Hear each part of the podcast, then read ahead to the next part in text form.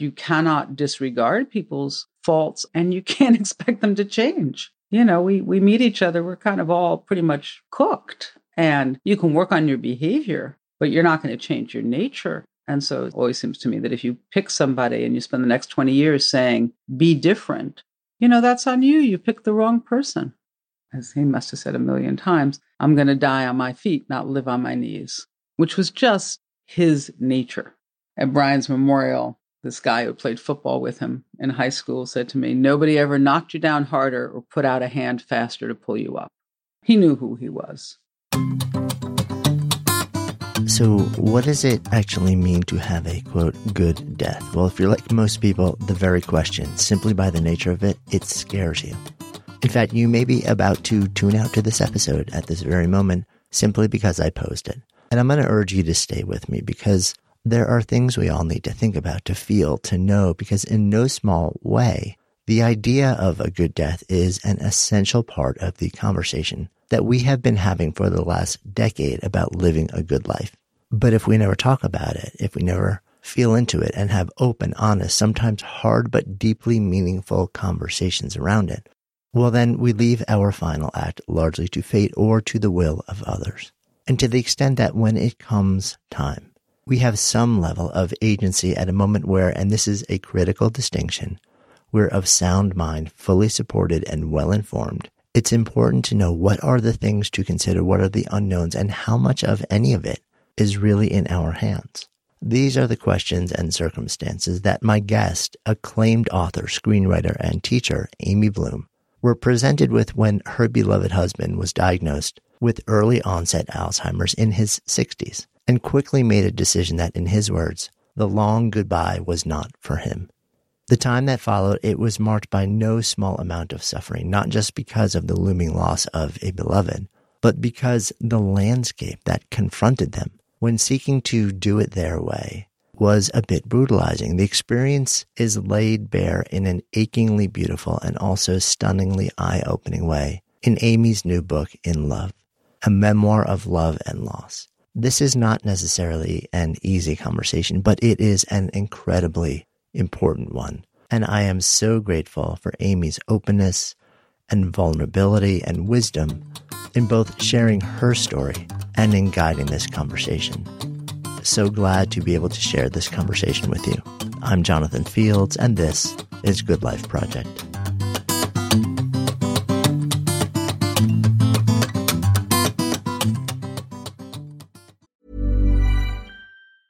Mom deserves the best, and there's no better place to shop for Mother's Day than Whole Foods Market. They're your destination for unbeatable savings. From premium gifts to show-stopping flowers and irresistible desserts, start by saving thirty-three percent with Prime on all body care and candles. Then get a fifteen-stem bunch of tulips for just nine ninety-nine each with Prime. Round out Mom's menu with festive rosé, irresistible berry chantilly cake, and more special treats. Come celebrate Mother's Day at Whole Foods Market. This is Paige, the co-host of Giggly Squad, and I want to tell you about a company that I've been loving, Olive and June. Olive and June gives you everything that you need for a salon-quality manicure in one box. And if you break it down, it really comes out to two dollars a manicure, which is absolutely insane. It's also so easy to get salon-worthy nails at home with Olive and June. The difference between how your nails used to look when you did them yourself and now with the Manny system is a complete game changer. The best thing about Olive and June, too, is it's a quick dry. It dries in about one minute, lasts for five days, and full coverage in up to one to two coats. Visit oliveandjune.com slash perfectmanny20 for twenty percent off your first system. That's oliveandjune.com slash perfectmanny20 for twenty percent off your first system. Flexibility is great. That's why there's yoga. Flexibility for your insurance coverage is great too. That's why there's United Healthcare Insurance Plans. Underwritten by Golden Rule Insurance Company, United Healthcare Insurance Plans offer flexible, budget-friendly coverage for medical, vision, dental, and more. One of these plans may be right for you if you're, say, between jobs, coming off your parents' plan, turning a side hustle into a full hustle, or even missed open enrollment. Want more flexibility? Find out more about United Healthcare Insurance Plans at U H one dot com. As we have this conversation, it's sort of like on the eve of this incredible new book hitting the world, but it's also on the eve of you living through the circumstances that led to mm-hmm. the book, um, which are deep and profound. And I want to dive into that and also what it was like for you to, to then write about this experience. But I want to also take a step back in time, maybe a bigger step back in time. The writing for you seemed to touch down at an early age. I know you were you were an editor at the underground paper, The Rat, in Great Neck North when you were in high school. So it, clearly you had this Jones at an early age. Nothing will tickle me more today than the reference to The Rat and my trailblazing activities. Yeah. What was it about writing? I mean, was it something where even in the earliest days, this was just, you felt called to it, or was it just kind of like a fun thing then? Well, even now, I don't find writing to be a fun thing, I'm afraid. Mm. Um, it's work. But my dad was a, a journalist. I mean, that's how he made a living. And my mother, before she had me and my sister, was a journalist also. They w- had both gone to Columbia to the School of Journalism. My mother, I think, was one of two women in her class. Mm. And she was a very successful gossip columnist, none of which I knew until I was in my forties. My, oh, no my parents were not... let us tell you all about our lives so that you can appreciate. I feel like I knew barely anything about my parents' lives. What I liked to do was read. I loved to read, and I did write. And I don't think I thought very much about writing, but I did read all the time. And then in high school, it was sort of a natural expression for me to, I mean, I think I was also maybe on the regular school paper of our high school, and then there was this, and I remember actually because the principal called my father and said, you know, Amy and her little friends are distributing this newspaper on the steps of the high school. And my father said, so? And he said, well, you need to make her stop. And my father said, I don't see it. You know, and, you know, I think, I'm sure we got shut down at some point, but, you know, it was fun and it was exciting. And I did... I think for me, writing has always been a way for me to organize my thoughts, mm. to put things more clearly, to take a little more time. I think my whole life I have lived to regret my off-the-cuff remarks. So I, I prefer to give them a little thought. Got it. It's almost like writing lets you sort of distill them and make sure that they they land in the way that is both representative of you and in a way that is okay in the world. Yeah. Although certainly you're not afraid of pushing buttons with your writing. You're not afraid of just diving straight into the middle of things that you believe deeply in, things you've experienced, and things that may be the, the center of polarizing points of view. I mean, that is not something that you've ever shied away from, from what I've seen in your writing. No, I, I think what I say to my students sometimes when I'm teaching writing is, you know, the purpose of writing is not to get a date or to gather admirers. You know, you write because it matters to you. And there are a lot of different approaches. But my natural inclination, I think, both as a person and as a writer, is to call it a banana, not an elongated yellow fruit with a skin. And I just don't feel like that helps anybody. Hmm. I'm curious also, you mentioned your mom was a writer mm-hmm. who eventually, from what I understand, made the transition into therapy after that. Yeah, she she worked as a... sort of an, an aide and then a counselor in a psychiatric program on Long Island, and um, loved that work. But she had taught, she had made sort of a, you know, she had st- stopped doing journalism. She got a job teaching and then sort of transitioned to the mental health work, which she loved. Yeah, which is interesting also because it's almost this, um, when you look at your trajectory and her trajectory, it's like you were sort of like moving in opposite directions, but with similar overlapping interests and impulses. I think that that's true. I think my mother was a very kind person, a sort of naturally supportive person. I think she would have said that she didn't have it in her to push as a journalist. You know, it was the fifties, she got married, she had kids. There was already one journalist in the family. I don't think my father would have objected as long as he still had a tuna fish sandwich waiting for him at noon. But he certainly wasn't going to be supportive. And she, I think she would have said she didn't have it in her. Mm, interesting. To push for, for that career. Yeah. Your dad, I know you also learned later in life. It sounds like he's, I don't know if stoic is the right word, but just didn't really talk about the past. But at one point you discover during the World War Two, he was part of the O S S.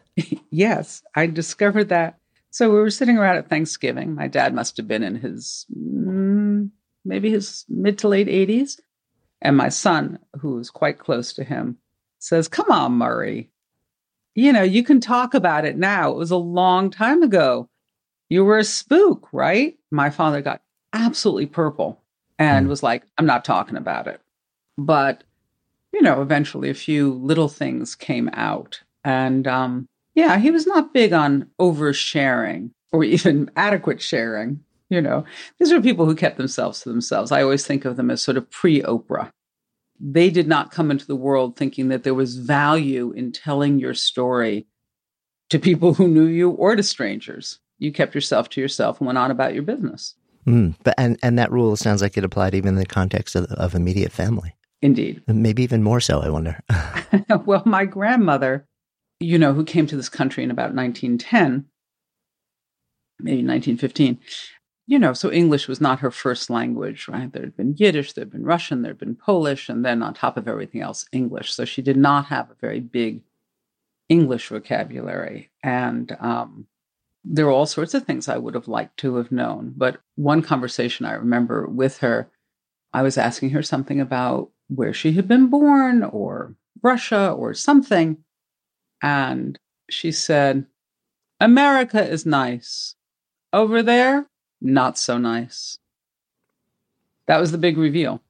So that kind of gave a bit of context to the dynamic that would filter down through generations at that point. Yes. They were, they, I mean, they, they could all tell a story. They were all good conversationalists, but the past was the past. You moved on.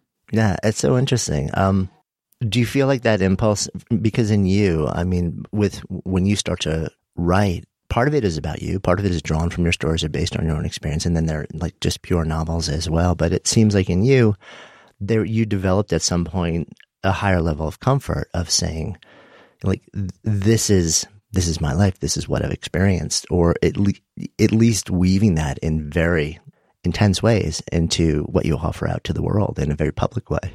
Yeah, I struggle with it. I mean, I, I am, I mean, that, that D N A really runs through me, and I am mm. actually quite a private person, but there are also things that I think matter or are worth writing about or worth saying. I remember my first novel, there's a high school girl who's the protagonist, and there's a high school teacher who's in love with her. And I got, you know, very distressed and angry emails and letters saying, how could you condone this man's behavior? He's a pedophile. He's preying on her. And what I felt was I wasn't writing to recommend it. I was writing to describe it. And it seemed to me it was it was the story I wanted to tell. So I feel like I, I tend to sort of push myself sometimes. My least favorite thing is to write about myself, which is why mm. doing this memoir was a real struggle. But it was also because Brian so much wanted me to write about it. And I thought, I can do that. This is this is in my skill set. I can do this. Mm. Writing also was not, um, there's a bit of a second act for you. Um, mm-hmm. You know, you, you start into life, you, you come out of Wesleyan and then go to Smith, get your master's in social work and and spend a solid chunk of year of years, not just a year, uh, you know, like building a practice in therapy and psychotherapy, while raising a family and then starting to write on the side. You describe it as sort of like the the, the ten p.m. to one a.m. shift. Mm-hmm. But also you describe a certain hesitancy to sort of own that writing or let it intrude in any way, shape, or mm-hmm. form. Like there have to be like these discrete zones that don't touch each other in your life. And um, I would imagine that was really difficult to maintain. It was, I, I think. I, I think now, looking back at it, I didn't have to. I didn't have to make that effort so much. I think I wanted it not to cost anybody else anything, which is why it had to happen late at night. Which is why, you know, of course, I was on a panel once of writers, and uh, the other two writers were saying things like, "Writing is more important than life itself," and the other writer was talking about how his wife worked two jobs, but always made sure there was a sandwich for him while he was writing his novels and putting them in the drawer. And I'm thinking, you know, my kids would come in and I'd like throw them a stick of gum and say, just let me, just let me finish this word. And then they'd be like, we have to go to the mall. I need a red vest for school tomorrow. And I did not say, I'm writing. I said, give me five minutes. And I think maybe it would have been possible to say, you're going to have to wait, or you should have told me sooner. But I really did not want the writing to sort of interfere with the rest of my family life. And I think I could have been maybe a, a tiny bit more protective of the writing than I was. I might have gotten my first collection of stories done in less than six years. Mm. And I'm a slow writer anyway, so. Yeah, it's interesting, though, because there's there does seem to be sort of like this school of writers who hold the process and the craft preciously.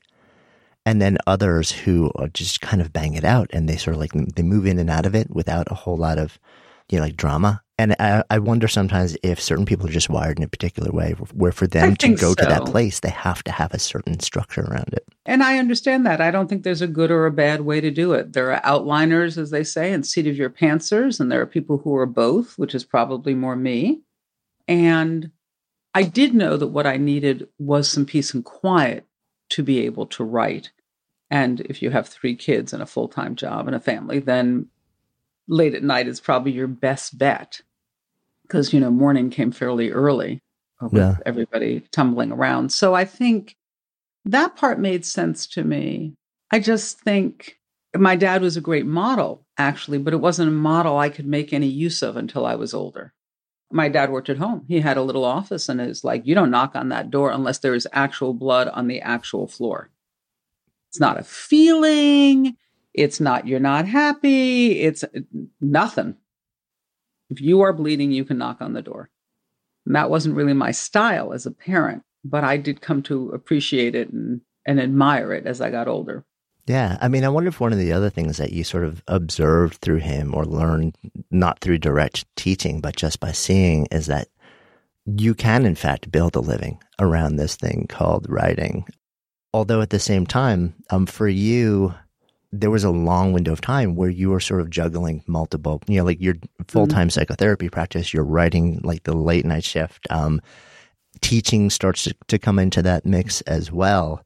So was there also something in mind that said, I've seen the model of my dad, like like earning a family-worthy living, doing this thing, but until I can actually prove that I can do that myself, I, I can't let go of these other things.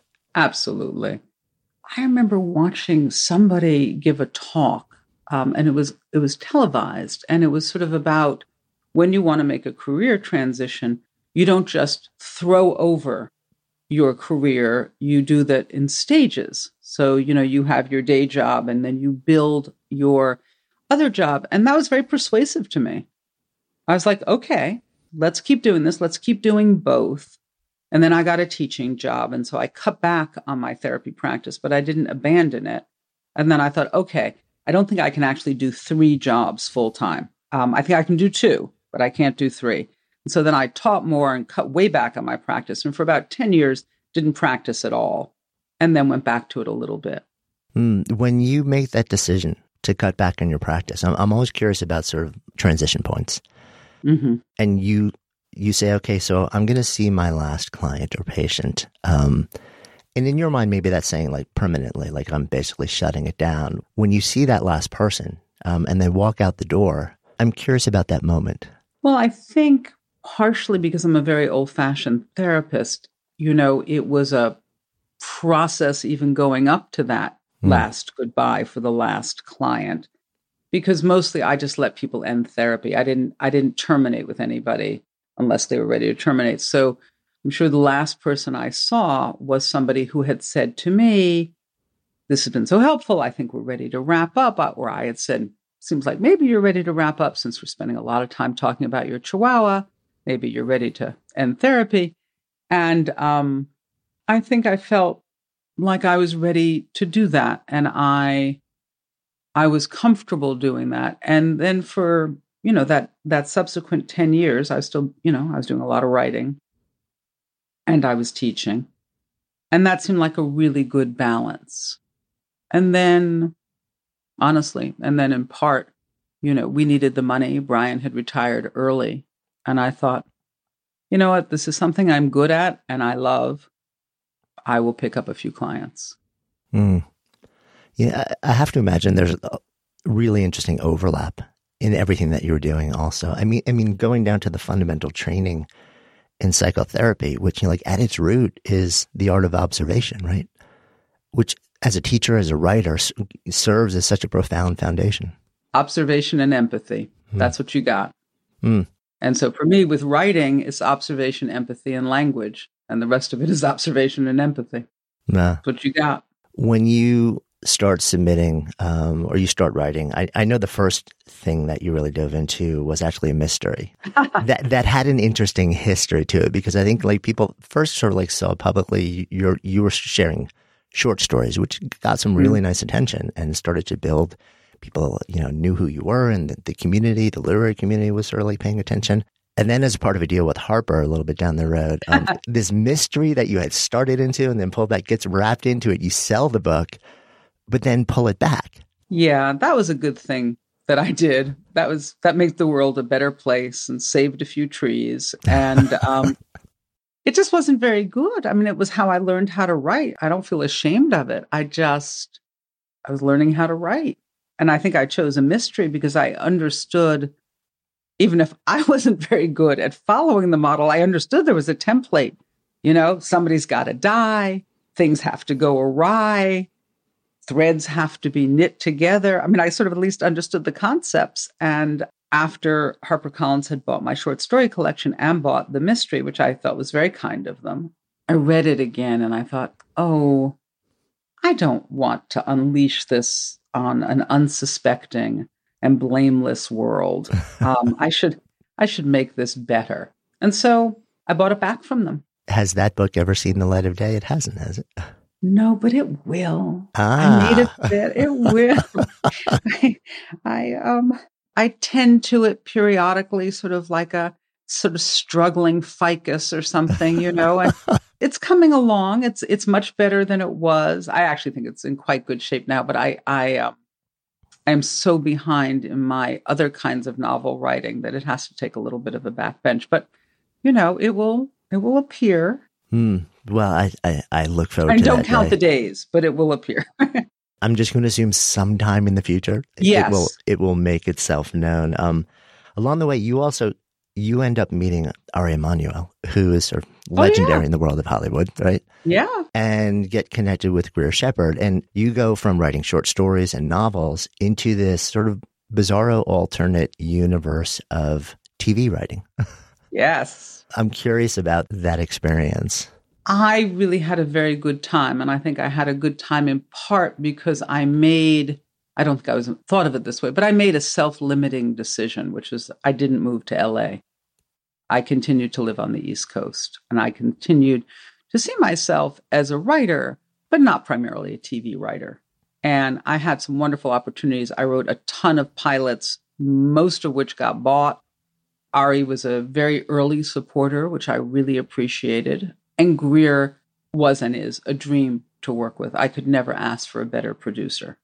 Um, or a more supportive one, or a smarter one, or a more thoughtful one, or one who, like me, really believed in observation and empathy. So it was a lot of fun. And, um, you know, sometimes things work out, sometimes they don't. I think for me, also because I wasn't a kid, I mean, I didn't, I didn't get published till I was forty. And so it was nice to sort of be pretty grounded. I wasn't under the impression that I was going to be J J. Abrams or even Shonda Rhimes. I like understood that I had a skill set that I could apply to television scripts. And I loved the fact that it was collaborative. I mean, that was the most fun, you know, to, I mean, to write the way that I write, to, you know, to sit in the room and bang your head against a wall. So to have people to talk to, people to share the responsibility, and somebody put out donuts that I didn't have to make or buy. I was like, oh my God, this is a fantastic job. The perfect writing job. I wonder though how it lands, because in that world, and it sounds like this was your experience as well, so often you write stuff that never actually sees the light of day, even if it's greenlit, even if it's saying we're going to do this, it actually never happens. And I wonder if yeah. over time that grinds on you at all, or if you just kind of say, well, this is the business, I'm getting paid to write, I'm good. More the latter. I yeah. think, I mean, sometimes you're disappointed. I mean, there were some shows that came very close and we were on the schedule and they were like, yeah, but now we have another show that's similar and the producer and star are a lot bigger deal than you are, so no thank you. And that's disappointing, but it's not heartbreaking. It's just mm. disappointing. Yeah.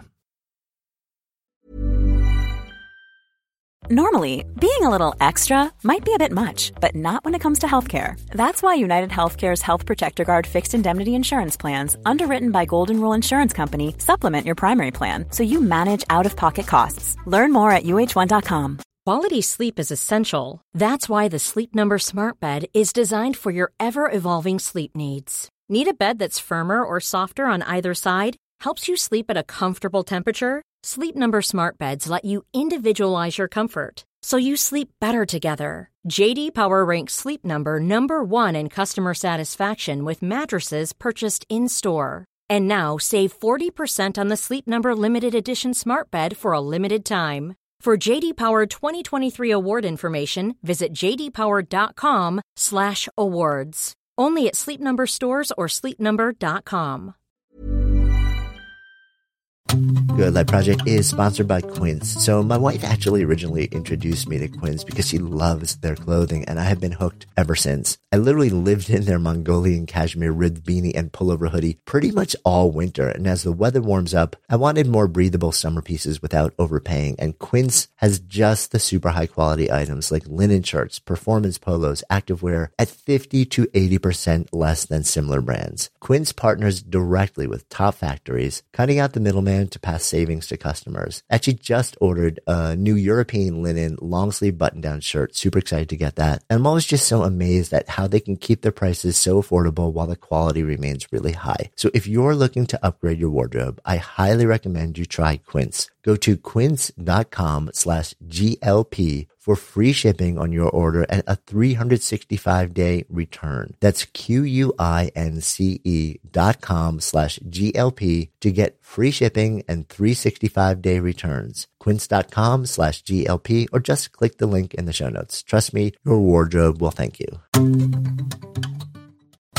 Good Life Project is sponsored by Lumi. So listen, we have all had those awkward moments where a B O strikes at the worst possible time. I'm often actually out in nature when I'm exercising, so I don't even notice it when I'm out. And then I walk in the door, kind of start to wrinkle my nose, and then I'm like, oh, wait a minute, that's actually me. That is why I'm so thankful I discovered Lumi Whole Body Deodorant. This revolutionary product, it was actually invented by an O B G Y N who wanted a solution for her patients struggling with private odor. But Lumi doesn't just work, quote, down there. It provides incredible seventy-two hour protection for your entire body using mandelic acid. I kid you not, this stuff is a game changer. Lumi is safe and effective for pits, for feet, you name it. And as someone who's tried it, I can attest that it seriously works. The fresh scents are just an added bonus. So if you're ready to say goodbye to B O for good, try Lumi's starter pack. It comes with a solid stick deodorant, cream tube deodorant, two free products of your choice like mini body wash and deodorant wipes, and free shipping. As a special offer for our listeners, new customers get five dollars off a Lumi starter pack with the code GOODLIFE at lumi deodorant dot com. Don't miss your chance to experience the relief of true full body freshness that equates to over forty percent off your starter pack when you visit lumi deodorant dot com or just click the link in the show notes and use the code GOODLIFE.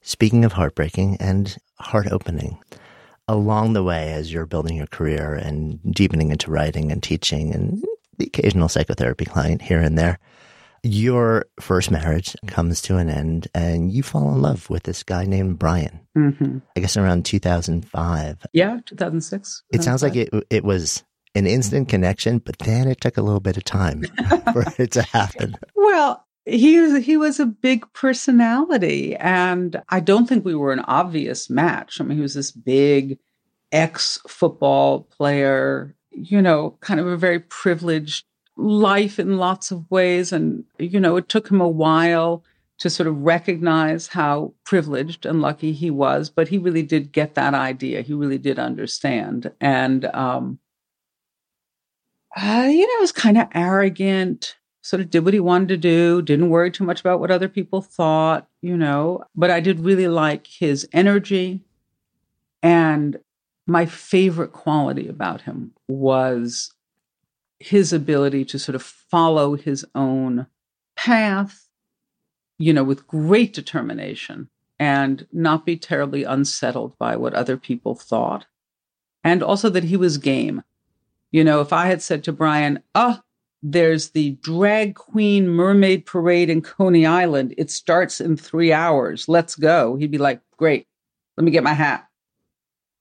And that that quality was really wonderful. Very little fazed him. Mm. You you referenced that he was a, a former football player, which certainly comes back later. Um, he was also a, a little bit of um, football royalty. His dad, from what I understand, yes. won the Heisman at the University of Wisconsin, then played pro ball. So this was something that was like, a, he wasn't just a guy who played football for a little bit. It was like in his D N A. Oh, absolutely. No, he played football from the time he was seven until he was twenty-two. And I am pretty sure uh, that he was always the captain, hmm. except at Yale, because he didn't want the responsibility. So when when you connect, he's it's it's a little bit later in life. He's um, in the world of architecture, very different, but it's interesting. You wrote in reflecting on the situation. Actually, it was a, a piece in The Guardian in, in uh, twenty eighteen. You write, "It's wise to marry people for their faults, not despite them. Mm-hmm. You have to choose what is wrong with them. Everyone has something wrong." Talk to me more about this notion. It is what I think. I think that, you know, of course we are, I mean, I was drawn to the fact that he was game and he was determined, which, by the way, also meant that he tended to be fearless and stubborn. And so I had to prefer that fault to something else. But, and I did. I preferred to be with somebody who was going to be a hard man to stop than somebody who I had to encourage to step off the curb and cross the street. And that's that's a function of my personality. But you cannot disregard people's faults, I think, and you can't expect them to change. You know, we we meet each other, we're kind of all pretty much cooked. And you can work on your behavior, but you're not going to change your nature. And so it always seems to me that if you pick somebody and you spend the next twenty years saying, be different, you know, that's on you. You picked the wrong person. You can't say to somebody, be taller. You got to either be happy with their height or you got to find somebody else. Mm, it's interesting when you zoom the lens out from that notion, just in the context of, you know, like who you pick or who, who you have a relationship with. Um, a friend of mine, Mark Manson, actually has written that, uh, it's sort of like this alternative but related notion on just how to live a good life, which is, you know, like rather than asking what do you want, which is not unimportant, also ask what am I willing to suffer? Yeah. Um, because those are the things that can be more determinative. Like what suffering am I open to saying yes to, knowing that it may never change? Yeah. Well, in fact, it should, you should anticipate that it's not going to change. I mean, unless you're marrying somebody who's six years old, the chances are pretty good. They are who they are, and they're going to go on being who they are. And if there are difficulties between you and you're lucky, you've married somebody who's willing to work on their behavior, but they're not going to become somebody different. They're not going to not have that initial response, which they might learn out of love and evolution to change the nature of the response on the outside, but there's still going to be that little thing that happens on the inside, and that's who they are. Mm. The way that you describe Brian, on the one hand, sounds tough as nails, but on the on the other hand, you also describe, I mean, what sounds like a really deeply emotionally tuned in and, and empathic person. He was, I think, very much emotionally tuned in. I think empathy came kind of late to him because mm. he was the oldest son of a large Italian family in which empathy was not really the number one quality. But because he himself was willing to be vulnerable and to really spend a lot of time sort of exploring his childhood and his own drives. And I, I remember his coming home from therapy once and said, said to me, you know why I get angry? And I said, no. And he said, because I'm afraid. I said, yes. You know, and he took it to heart. I mean, it was not for him a sort of casual insight that you could sort of trot out. He, he understood that. And he really worked on the fear. Mm. As you're building a life together with him, doing your own things independently and building your life together, at some point along the way, you start to notice changes in the way yeah. that he is in the world. Yeah. I mean, they just, you know, it's sometimes it's a little hard to tell. I think for those of us, as, as you're getting older, You have your quirks. Is this a symptom or is it just a quirk? Is it a passing mood or is it a symptom? And I'm a pretty good judge, I think. I have a lot of clinical training and I'm a pretty good observer. And nothing is more interesting to me than people, sort of whatever, whatever hat I'm wearing. But they were very specific. You know, he was suddenly much more irritable. He also really began to struggle dramatically with appointments and his phone and scheduling. And it was probably more the frustration that he caused him, that it caused him that I noticed in particular, because his whole life, I mean, he always said to me, I never make a meeting before ten thirty in the morning. I don't like to get up that early. But that's how he had arranged his professional life, and it had worked out okay. But suddenly, appointments or scheduling, it was all very frustrating. It was all very irritating to him. He felt really put upon. And I think that that was because that part of his cognitive functioning was beginning to fray. And so it was harder to remember, harder to put in his calendar, harder to keep track of. And then when he did not keep track of it, it felt very bad to him. So that was a lot of the beginning of that. And also just, uh, I mean, I think all of it was around the frustration and fear of his cognitive decline, which he was experiencing, but of course not understanding. I mean, he didn't know why. I didn't know why. But we both saw, me probably a little more clearly than he did, um, how frustrated he was about so many things. And then that extended into his work life, and then it became a bigger thing. Yeah. When this is happening, are you having conversations around this in an open way, or is there... So I'm curious whether there's something almost like a thought bubble building up in your mind saying, okay, based on my experience and my clinical experience and what I see, there's this thing that this might be, but that is a heavy conversation and, and I don't want to just have it right now. Or were you just open about sort of like what you, what was unfolding in real time?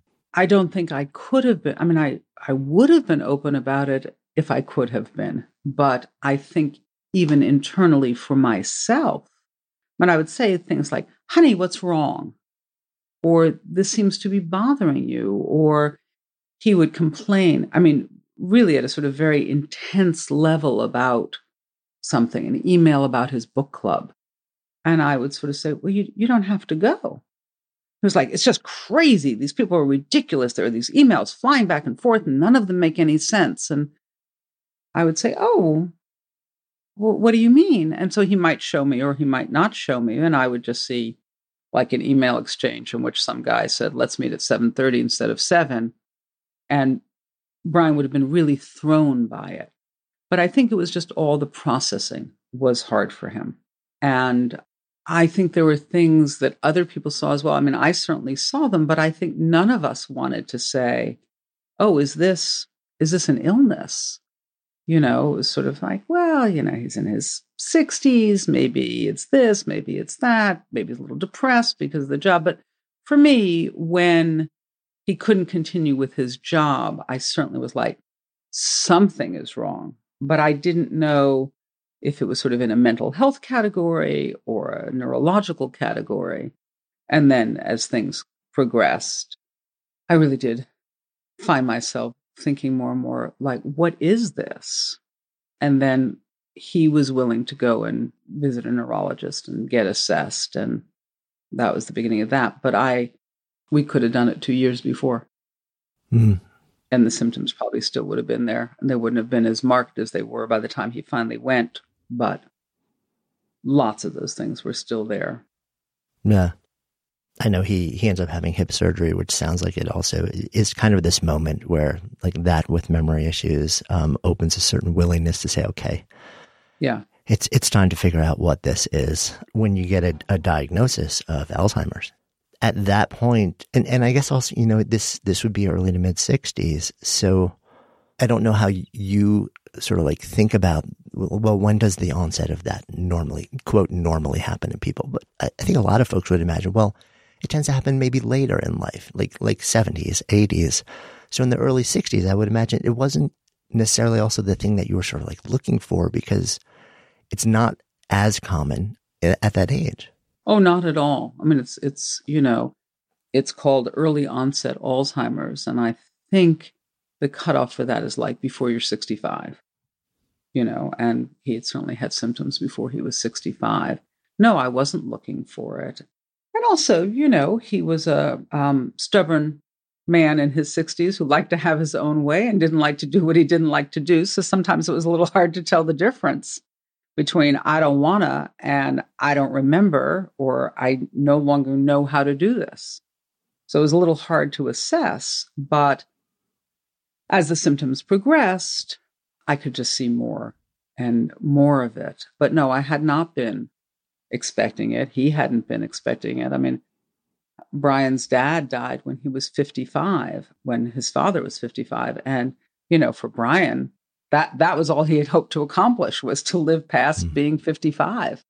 And neither of us were looking for anything else. And in fact, he was in better health in lots of ways physically than he had been. He was working out. And but the difficulties, you know, between sixty-four and sixty-six with his professional life were really marked. And it wasn't that everything had always gone beautifully for him in his professional life, but it had not been this difficult for him. And it was also clear to me that the things were difficult were not design, which which he never really lost a handle on, but but things like how to work the printer. Mm. And although he wasn't a high-tech guy, he did know how to work a printer, and then he just didn't. And every time he approached that machine, it was just a new and baffling problem for him. Mm. So he's going through this from the inside out, and you're participating in this from the outside in. Um, along with the diagnosis also comes a prognosis. Yes, and there's really only one prognosis. You know, one of the hardest things, I think, with Alzheimer's and other diseases like it is that it's terminal, but it's not fast, and it's just going to keep rolling downhill. Yeah, you described as, um, I don't know whether this was his language or your language or both, as as the long goodbye. That's his language. Hmm. That's what he said. He said, I'm not doing the long goodbye. Nah. When it becomes clear that this is the prognosis and that, that there's a certain future that awaits, um, he makes a really, he makes a decision that, um, within a matter of days, it sounds like, about how he wants to claim whatever time he has remaining. Um, mm-hmm. I'm wondering what that week is like for him, for him that, and you. That, that week was um, that that week was about a decade long hmm. and about a minute long. You know, and I, I said to him, I will take care of you. I will be there for you. I will protect you. You don't have to do it this way. And he was like, I want to do it this way. He's, you know, as he must have said a million times, I'm going to die on my feet, not live on my knees, which was just his nature. You know, at Brian's memorial, this guy who played football with him in high school said to me, nobody ever knocked you down harder or put out a hand faster to pull you up. You know, he knew who he was. No. When he makes the decision that rather than let, just letting this disease take its course, that he wants to choose the when and the where, mm-hmm. and the when and the where is fairly soon. Yeah. I mean, that decision alone um, is profound and difficult. It sets in motion a whole lot of different chains of dominoes that have to tumble. And I want to explore that a little bit because it, it's incredibly eye-opening to learn what the system does and does not actually support in this country mm-hmm. and globally. But I'm also curious because one of those chains of dominoes is is much more deeply personal than sort of like the logistics and the culture and the mm-hmm. society and the laws, and that is the family. Yeah. When you make a decision like this and you have kids and you have grandkids and extended family, how do you share this with them? Well, I suppose it depends on your family. For us, I would say we were careful and we were mindful, and it was probably in some ways a little easier for us because Brian didn't have children from his previous relationship, and he was very close to my children, but it was also different. You know, This was not their dad. And um, we sort of took it piece by piece. And in the end, you know, as I write, my mother-in-law, a devout Catholic, is extremely supportive because her best friend had Alzheimer's. And she saw the, really the fairly striking downhill progression for her friend. And that was terrible for her. And we were close to her friend and we saw it and she saw it and she would talk about it. And, you know, my kids were all very supportive. And, you know, Brian, not unusually, I think for a man his age, did not have a lot of close friends, and his close friends tended to be his fishing buddies. But by and large, everybody came through with a lot of support. And and also Brian was really able to say to people, I'm only interested in support. Like, you want to call me and talk to me about this decision and be supportive? Great. You want to tell me your own concerns and what you don't like about it and what you would do? I don't need to have that conversation. Yeah, he graded the container. Yeah, no, he, that's why I said earlier, I think that he was somebody with a lot of emotional awareness, but empathy was probably not at the very, very top of his skill set. And in some ways that really served him later around these difficult decisions, because he really focused on what he needed to do. Mm. And he didn't want to cause anybody pain, but he was not going to change his mind.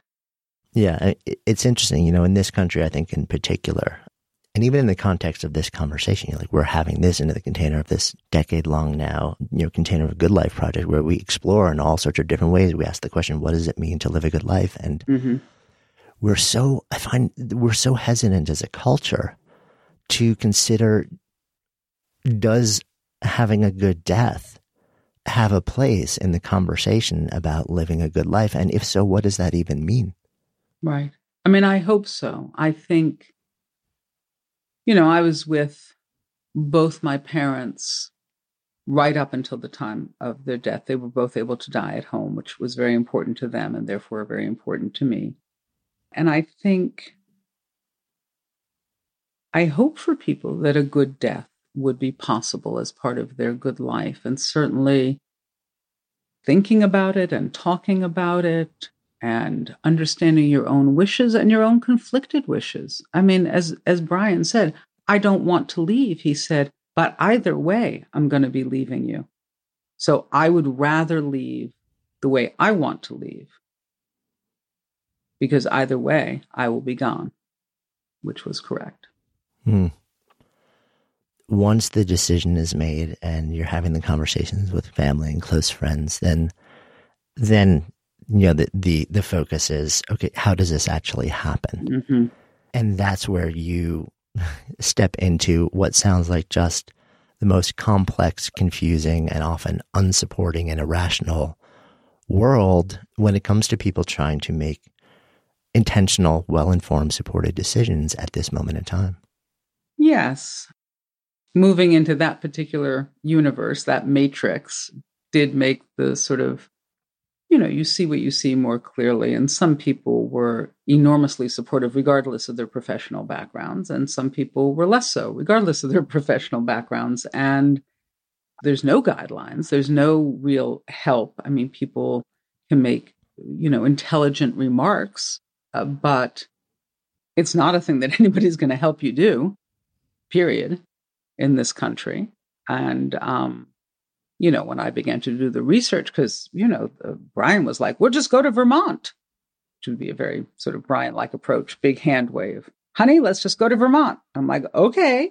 And then I would look up Vermont's right to die laws and go like, that is not going to help us at all. And then you look up everybody's right to die laws in the United States and you go like, oh, that is not going to help us at all, because the window is so small. You know, it's terminally ill with six months to live, in which you have to be able to sort of engage in interviews and write a statement and take whatever kind of end-of-life medication there will be. This is a very small group of people that can hit check all those boxes, and in, intentionally so. So, and plus, you know, you're not chatting about it casually with people. So it was difficult. And finding Dignitas, I, you know, I'm just glad I'm a pretty good researcher, you know. And, you know, Brian read the website. I read the website. He was like, this is the way to go. I was like, okay. He was like, this is good. Let's do this. I'm like, okay. You know, and then there was like another big hand wave and like, look into it, honey. I'm like, okay. You know, and so we discussed all those things together. I mean, it wasn't me gathering information and setting it in motion. You know, I would gather information. We would talk it over. He would sort of make some decisions about how he wanted to pursue things or didn't want to pursue things. And we did very much move through it together. Yeah, I mean, a- along the way also, you know, I would, because what he was dealing with was neurological degeneration, that has to layer in something which is even more complex, because in order to make these decisions, whether it's in the U S or whether it's in Switzerland, where you eventually find this place, you know, there are a series of conversations and interviews and examinations that have to happen in a particular order. And the person, understandably, needs to be able to have lucid, present conversations. Absolutely. During the moment of the conversation. But with Alzheimer's, you don't necessarily know when that's going to be. Well, and that was why Brian wanted to move quickly. I mean, he understood that Brian was a very smart guy. I mean, he had a, a high I Q, and he understood that that gave him a little bit of an advantage because he had more, more cells that he could lose and still make decisions and still determine things and still understand things and still have judgment and discernment than if he had not started out with such a high I Q. But he immediately understood that he had to beat the clock, that he had to act fairly quick, sooner than he would have liked, sooner than I would have liked, so that he could meet the criteria for making these choices.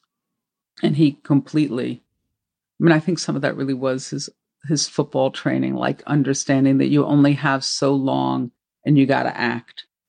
Mm. Here's a cool fact. A crocodile can't stick out its tongue.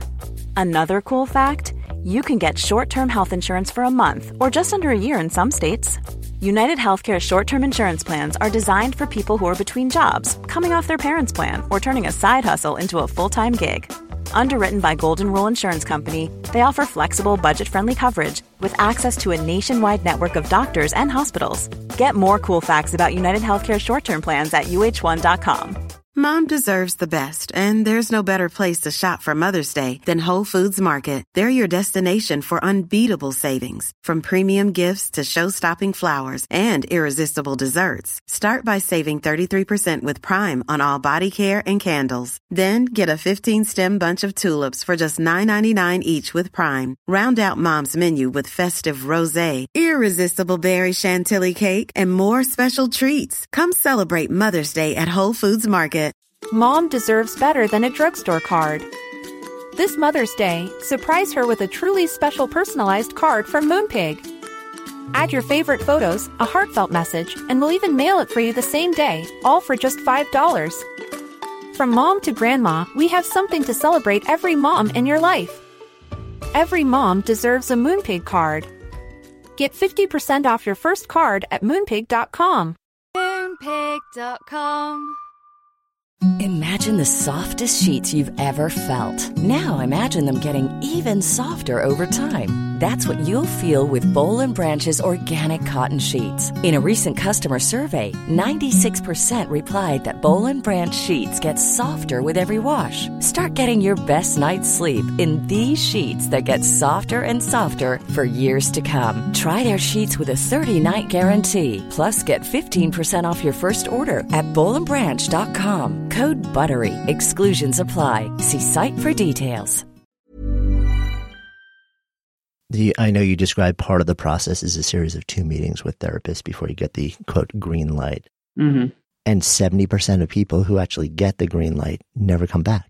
Right. Right. You know, they have maybe a phone interview, a couple of phone interviews, but they find it reassuring and they don't return, which also sounds great. You know, and at Dignitas, the drum that they beat is, if at any time you change your mind or have a hesitation, please express that. We will put on the brakes. You can do it again some other time. You never need to go forward if you have any hesitation at all. Yeah. Which feels like, you know, they're setting you up for to make that choice that we talked about. Like, how do at every point of the way, you have agency in this process. A hundred percent. You need to be present and aware and and never feeling like, you know, just because you felt this way yesterday, um, you have to do it in this moment in time. I mean, they were in fact adamant about saying things like, and if tomorrow you feel differently, or at the end of this conversation you feel differently, or in a couple of hours you feel differently, please be assured that we will be happy, you know, if you change your mind. We we will support that one hundred percent if you change your mind. Mm. I mean, it's interesting because so often there's there's so many layers of morality that get folded into every moment, every conversation, every step when somebody makes this decision. And it, it seems like what this process was designed to do is really strip out all the external morality, leave in a process that says, we're going to try and create as much intelligence and thoughtfulness and give you the opportunity to have control as possible. And it's not our place to say what is or isn't appropriate. And, and if your mind, this is the prognosis that you have and your rational decision is, this is the choice that I want to make. This is the way that I want to come to an end. We support that. And if you decide at the last moment, no, then we support that as well. But morality, external morality kind of doesn't play a role in the process at that point. That's interesting because I would say that, in fact, from the Dignitas point of view, they see it as a very moral act. Mm. They feel that it is morally incumbent upon somebody to support people in this difficult process. And, you know, their their slogan is, is life with dignity, death with dignity. So I think that they actually see this as a very moral stance, that this is part of a human right to be engaged in self-determination. And, you know, there are things that are required of you, like discernment, like judgment. And that's why they keep asking if it's what you want to do. So d- judgment, discernment, and agency.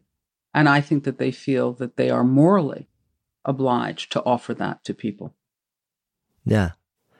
The, um, I guess the morality there is in creating the option, but but not within influencing the decision. Oh, one hundred percent. Yeah. I mean, they, they could not be more careful right. about that or more repetitive about it. No. When the time is coming closer, a friend of yours actually mentions this, the possibility of psychedelics for Brian. Um, mm-hmm. and, and there is some really interesting research focused around actually cancer patients who are terminal and how it profoundly changes the way that they experience their prognosis. You eventually present that to him and he says no, you know, saying, I, I'm actually not afraid of this. I'm wondering if you yourself considered psychedelics in uh, almost as a means to explore how a sense of anticipatory grief was landing in you. I think now that I could have, I mean, you know, when I described myself sort of dragging my feet on presenting the option to him, in fairness to myself, it was only about four hours. It wasn't like a, a week. It was like, she suggested it about two in the afternoon. I think I told him at about six. Got it. Um, but um, I'm not a big foot dragger, but I don't think it occurred to me then. Now, I think, oh, that might have been very helpful.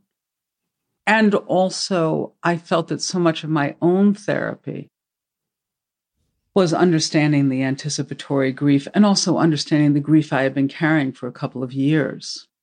You know, because, you know, to see your partner, especially if you've been lucky enough to have an intimate and happy marriage, just remove himself and become less and less available and less and less interested in the project of the marriage, you know, was a loss right then and there. That was not anticipatory grief. That was happening right then. But I, I appreciate that that can be very helpful for people, that the way you see the world, the way you see yourself as part of the world, the way you understand the end of life, all of those things you know, strike me as as helpful and interesting. I also think that for Brian, because he had tripped a little bit in college, he was like, nah, I'm good. That was good, but I'm I'm fine now. Mm. You eventually end up going with him to Switzerland, um, mm. where he goes through the process. You're with him side by side as his life passes. Um, and you describe it in deeply emotional. I mean, this, the way that you write about it, I, you know, is just heartbreaking, heart opening, um, heartwarming, uh, tender, and yeah, impossible to read your words without weeping along with them. And I can't even imagine being in the room during that moment. And at the same time, you you also write, I worry sometimes that a better wife, certainly a different wife, would have said no. Mm-hmm. Well, yeah. I mean, I I don't think I said no at the beginning, but I certainly said, consider the alternative, please. You know, you don't, you know, you could do something else. We could do this, which I certainly felt I could. But by the time I was sitting with him, I knew that this is what he wanted to do. And this is what he, his whole self was committed to doing, and that it was right. And he expressed that so many times.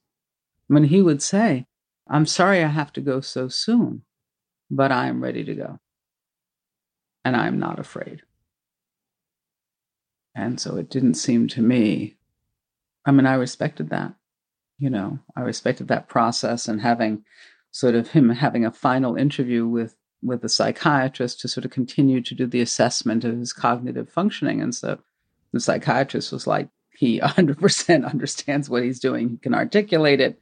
He can express, you know, his vision for it. I remember when we had the interview in Switzerland, and the the doctor who's interviewing him, again, just to make sure about his discernment and his judgment and his understanding, says, well, I see you don't really believe in anything. And Brian laughed and he said, I believe in a lot of things. It just doesn't include the afterlife. You know, and it was always that struggle, certainly between, oh, do we have to go yet? Is it so soon? And Brian always being very clear, like, yes.